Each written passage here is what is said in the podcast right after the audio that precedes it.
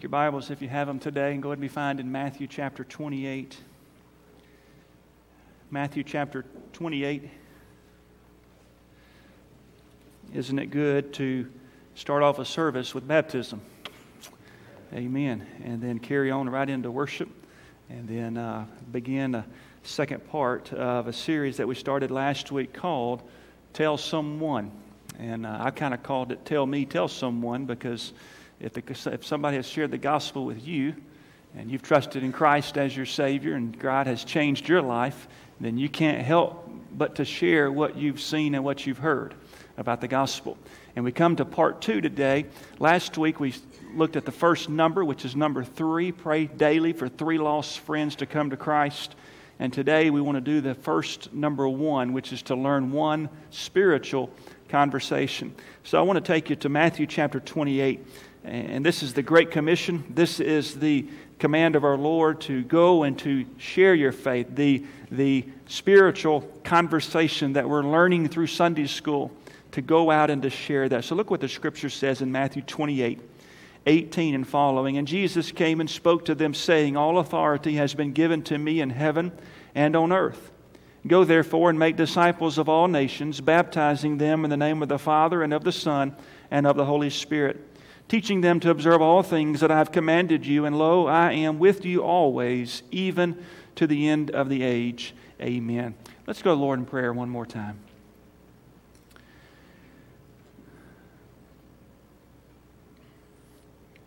Lord, we are humbled today that you, as sovereign God,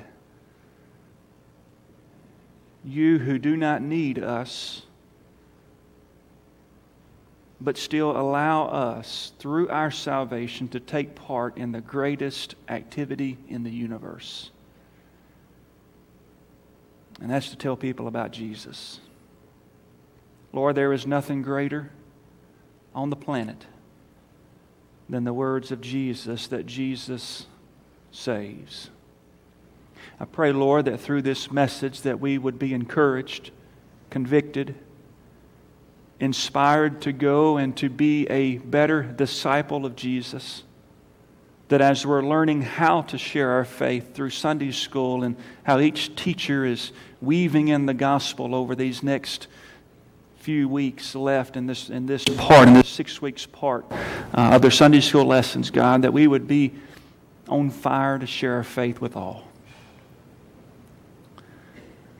Father, I thank you for just a few minutes ago as one of our deacons, Brother Warren, shared about our country today and how it is at the forefront of our mindset, how most of us woke up this morning and as we turned the television on, we were able to relive that horrific day 15 years ago. Lord, our greatest tragedy in America I believe also brought our greatest unity. And how, Lord, that lasted just for a short time. And as sin began to rise to the top and the diversity and disunity, all of those things seemed to rise. Lord, we find ourselves 15 years later more divided, more sin, more misdirection more lack of leadership. Father, the list can go on and on. God, we need you. We need your forgiveness. We need to repent of our sins. And Father, although the world is sick and we desire that the world change, Lord, the Bible says judgment starts in the house of God. And I pray, Lord, it would encourage us to be soul winners for Jesus. So, Lord, we lift up our country today on this special day. I realize that there are many in this room that were affected in a great way. Some went to New York and served, some went overseas and fought for our country. And Lord, we appreciate them so very much. And Lord, we're thankful for them. Lord, use this message to make us more like you. In Jesus' name I pray. Amen. Matthew 28 18 through 20. I just mentioned a few minutes ago. The Bible says to go and to make disciples. So you have to ask yourself before you even look at this, the rest of this text what in the world is a disciple? He does not use the word saved or use the word born again. Both of those terms are scriptural, they are biblical.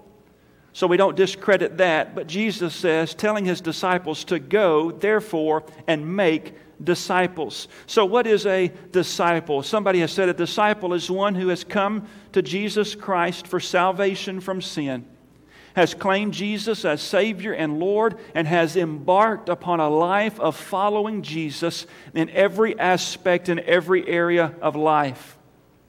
A disciple is a person who is saved and is leading others to Christ, who are leading others to Christ. That is a disciple. Our greatest purpose in life is to be a disciple of Jesus.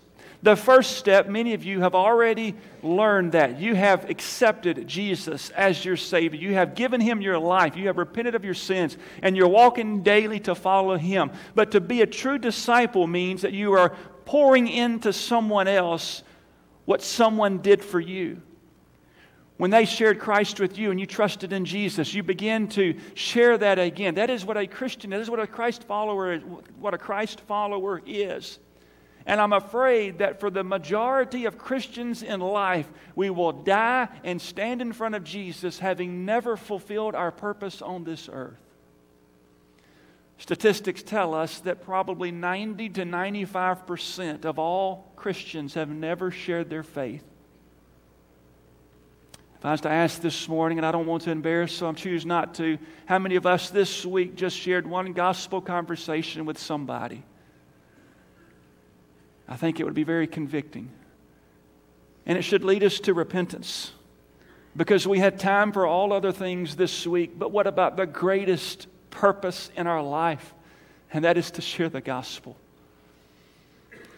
So I want to encourage you this morning by three simple words. Three words are all this morning. And I don't want to put down and I don't want to condemn, I want to encourage because it's our job. If somebody wants to be saved, we have to share the gospel.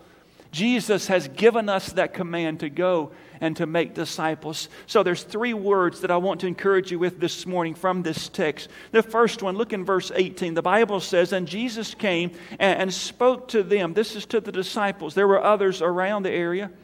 But I believe he's specifically talking to his disciples, those that are, that, are, that are interested in hearing what he has to say. All authority has been given to me in heaven and also on earth. Now, I want to stop right there because when I asked you, what's the Great Commission, you'd say, it, it, it's go therefore, make disciples. And it is.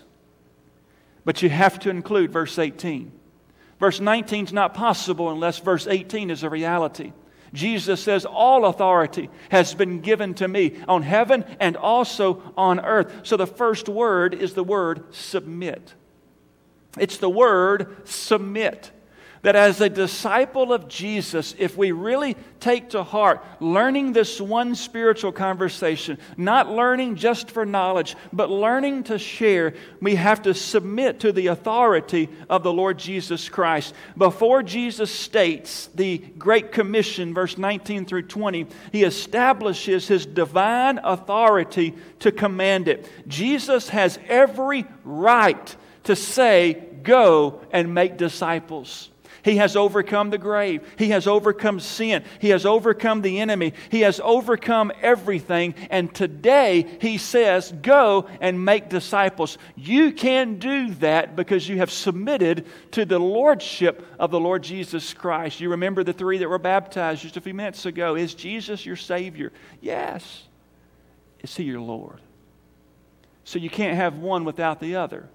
Jesus came to die for all. He's our Savior. Jesus came to reign supreme. He's our Lord. And there's no one else like it. So we take the word submit. The word authority, it refers to the freedom, the right to speak or, the, or act as one pleases. Jesus is telling his disciples, I have every single right to be able to share with you what Jesus, what, what I've commanded you to do, and that's to go out and to share your faith submission to the absolute sovereignty of Jesus Christ is not an option for believers. It is our supreme obligation. It is not negotiable. It is not adjustable to one's particular inclinations or plans. It is rather an attitude that says with absolute sincerity, whatever the Lord commands, I will do it. And if Jesus says, go and make disciples, I want to submit to his command and submit to his lordship and to go and to share the gospel with those who are not saved. Many of you, I believe, before I came, about this time last year, you were taking the Bible study, Share Jesus Without Fear. And I mean, you may not have taken it last year, but in the years past, I have also taken that class and was very encouraged by it. But William Fay, the author, shares six reasons why people do not share their faith. These are not going to be surprising to you. In fact, these are all excuses that we've used before. The first one is this we don't share our faith because we uh, have a fear of being rejected. There is a great hurt when it comes to rejection. But please understand when people reject you, they're not rejecting you, they're rejecting Jesus and the Bible. They're rejecting the gospel. They may say something to you, they may even curse you, or even say things against you, but they're not rejecting you. They're rejecting Jesus and they're rejecting his gospel. Jesus wants to use you. Let God use your message. God cannot use your sin in silence, but he can use what you have, and that's to share the gospel. Number two is to fear of what friends will think. We are scared because of what our friends may think. Let me ask you now what do your friends think of you now? Oh, I, my friends appreciate me. My friends really, really love me. And I want to keep that relationship together. So basically, what you're saying is either you can share your faith or you cannot do anything, and through your silence and your love, send them straight to hell. See if you really, really love them. You'll get away all of the stuff that's on the surface and get down to the nitty gritty. Do you know Jesus? And has, have you accepted him as your Lord and Savior? So don't use the, the, the, the think for what my friends will think. What if your friends get saved? What does he think of you now? He'll become your best friend. She'll become your best friend. Number three, I don't think I can share with my coworkers. I, you know, I just don't feel like I can do that. I don't feel like I can be in that place. It, it was St. Francis of Assisi who said, Preach the gospel at all times, and if necessary, use words. Uh, a couple of years ago, I remember uh, uh, a member of my former church coming to me and said, Brother John, would you pray that God would give me another job? I said, Okay. I said, Why do you want to leave your job? Well, there's no Christians there. I said, Absolutely. I'm going to pray that God will keep you there. Now, you don't understand. I hear cursing every day. I hear this, this, and this, and I want to leave and go to a place that is more uh, environmentally friendly. And I'm going to say, no, I'm going to ask that God keeps you there because you are the light. You are the light in that darkness. You preach the gospel in every single way that you can. If it's necessary, use words. But God has put you there as a light to make a difference. You submit to the Lordship and you share your faith, the reason why God has you there. Number four, I don't know enough. Most of the people who say I don't know enough have been in church for 10 or more years. And what has happened is, is we've consumed so much knowledge, we've become spiritually fat. And what we need to do is to let go of some of that information. You know more than you think you know. So you go and let the Lord use your mouth. Let Him be that mouthpiece, and you go and you share the gospel. Number five is this I'm afraid of losing my friends and my relatives. We don't share our faith because we're afraid of losing our friends, losing our relatives. When we surrender our life to Christ, it may cost you every single relationship that you have. But that's the cost of coming to know Christ. Do you remember in John chapter 21, Peter, a couple of chapters earlier, had denied Christ. Jesus had gone to the cross. He had risen again. Now he's at the seashore. Peter is coming. Remember, they're, they're, they had caught some fish and they were, they, were, they were cooking some fish, and Jesus was reinstating Peter. You remember the first question Jesus asked Peter Do you love me more than what? These. Now, nobody knows what the these were. You can say it was the fishing nets. Do you love me more than those? Are you willing to turn back from all of them in order to follow me? I would say it goes a step further. Do you love me more than these? And looking at all of his disciples. Peter, do you love me? Am I number one in your life? Am I greater than your spouse? Am I greater than your children? Am I greater than your family? Am I greater than your friends? Am I greater than your church friends? Am I the greatest one in your life? If that's true, it doesn't matter what your friends will say. Number six, I don't know how.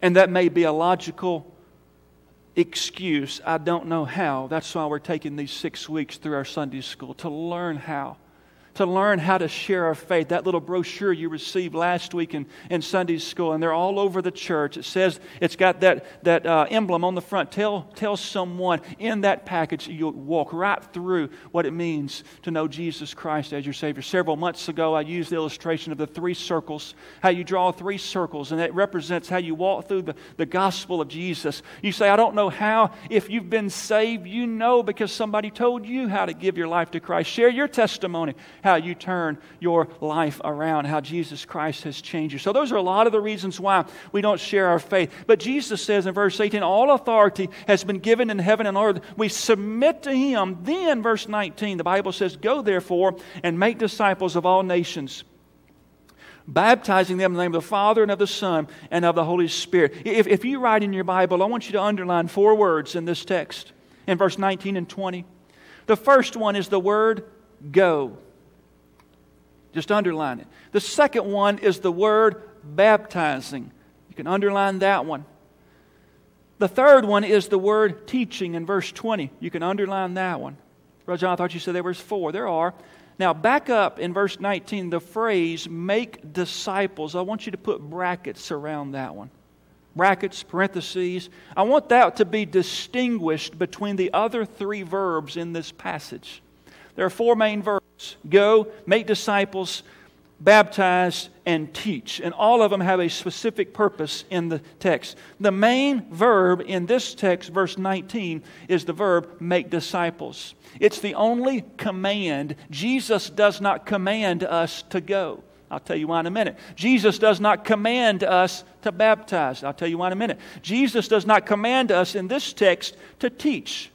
But he does command us in verse 19 to make disciples. It is the only imperative in this text make disciples. It is the main verb. It's the word that means those who place their trust in Jesus and follow him in lives of continual learning and continual obedience. The term here, disciple, oftentimes is used and as an apprentice. It's an equivalent term, an apprentice. A disciple attached himself to a teacher, identified with him, learned from him, lived with him. He learned not simply by listening, but also by doing. Our Lord called 12 disciples and taught them so that they might be able to teach others also. So Jesus gives the command to make disciples. So here's the second word. Remember what's the first one? Submit. The second one, share. If you submit to the Lordship of Christ by what He's done for you, He has all authority, then we share what Christ has done for us a week ago, Saturday, not yesterday, but a week ago, Saturday, me and Joel uh, hooked up the boat and went north to Sardis. It's the first time we, we've had a chance to go fishing since back around May or something. We've had some opportunities, but uh, just don't fish a lot in the, in, in the hot weather. Uh, we do a lot in the winter. But we went. We wanted to go out there and, and catch some fish, and my brother was going to be out there, and my dad was going to be out there, so we were going to corner them.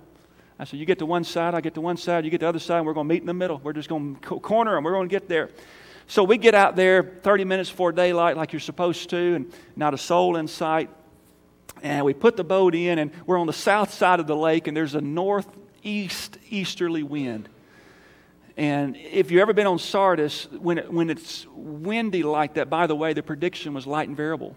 So um, when you put in like that, the lake rolls from the east to the west. If you don't know what rolls are, that's one step above a white cap wave. It doesn't look too windy, but it rolls. So we put in, and uh, my dad and my brother's on the other side because they're coming from the north. And I drive a little bit out, and I'm like, all right, Lord, uh, I know you command all the wind. You need to calm this down. I mean, this is a light and variable day right now. It uh, looks like a nor'easter that is coming through. So we drive out to our spot. I wanted to go out to nearly the middle of the lake. There's a river that runs through, and there's some deep water there, and to try to fish. So we get to our spot as the sun rises. I get my uh, uh, normal picture of every sunrise that I go. It just, uh, that's just the, the, the, the, the whole meaning of the trip is to see the sunrise. And I'm sitting there and I'm fishing, and, and the lake is rolling so much that every wave, my trolling motor was coming out of the water. And if you've never fished, that means that's pretty, pretty good sized waves. Uh, got a decent sized boat, a decent sized trolling motor, but it was not enough. I mean, it was a, the conditions were horrible. So I called Dad. I said, Dad, uh, what'd your weatherman say? I said, on the south side of the lake, we're about to go under. And uh, he said, Well, I don't know. It's pretty windy. I said, Let's go close to the bank. See, we, long story short, we went close to the bank. Fished that entire day and brought home zero fish. Now, I appreciate those that laughed, but. but the most important part of that day was not the fish in the cooler. The most important part of that day was getting to fish. See, I went home. I was fine. Didn't have to clean any. Got home and, and I was able to, to catch up on some ball games. But my greatest joy is just to go fish there can be blessings when they bite, and that just adds to a better day. As Christians, it ought to be a joy to wake up every day and go fish for souls. Brother John, the conditions are not right. Sometimes they're not. Sometimes you have to move around a little bit. Sometimes you have to really adjust what you're doing, but it's just the opportunity to go and to be a fisher of men. And if God blesses and He allows you to catch one and see someone come to know Christ, that just adds a better part of the day. It's our job to fish, it's the Lord's job for that fish to bite that hook of the gospel and to come to know Christ as their Savior. We submit, but then we also we share. We make disciples. That's the command to make disciples. Then there's three other verbs in this text. These three verbs go, baptize, and teach. These are not commands. These are participles, which means as you are going, you are baptizing, you are teaching. It is an, an assumption to those that are believers that as we share our faith, it comes natural that because you are a human being saved by grace, that your natural tendency is to go. And as you are going, you're to make disciples. So you would go. It's a part of so as you are going. We're not to wait for the world to come to our door, but to go out to the world. It's better translated having gone. That's not so much a command, it is an assumption. Christians are assumed to be soul winners. And it disturbs us, especially in Southern Baptist life, that we have hundreds of more churches today, but less people are getting saved today than there were in 1950. We have dropped the ball. We have not gone out and fished. We have not gone out to share our faith.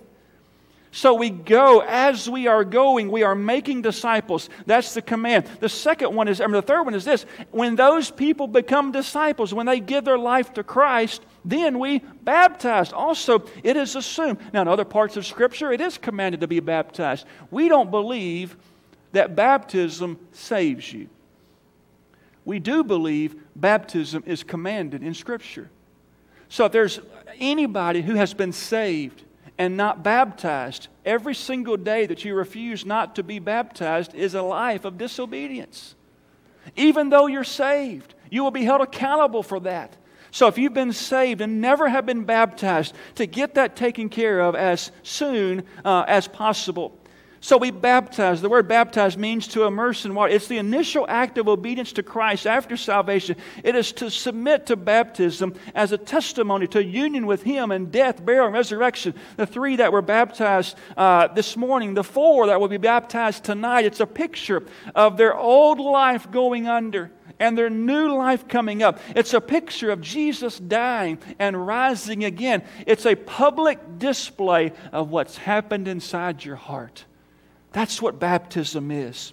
New Christians should be taught that they should be baptized as soon as possible, not to seal or, or confirm their salvation, but to make public testimony to it in obedience to their newfound Lord. So we baptize. Then the fourth word is the word teaching.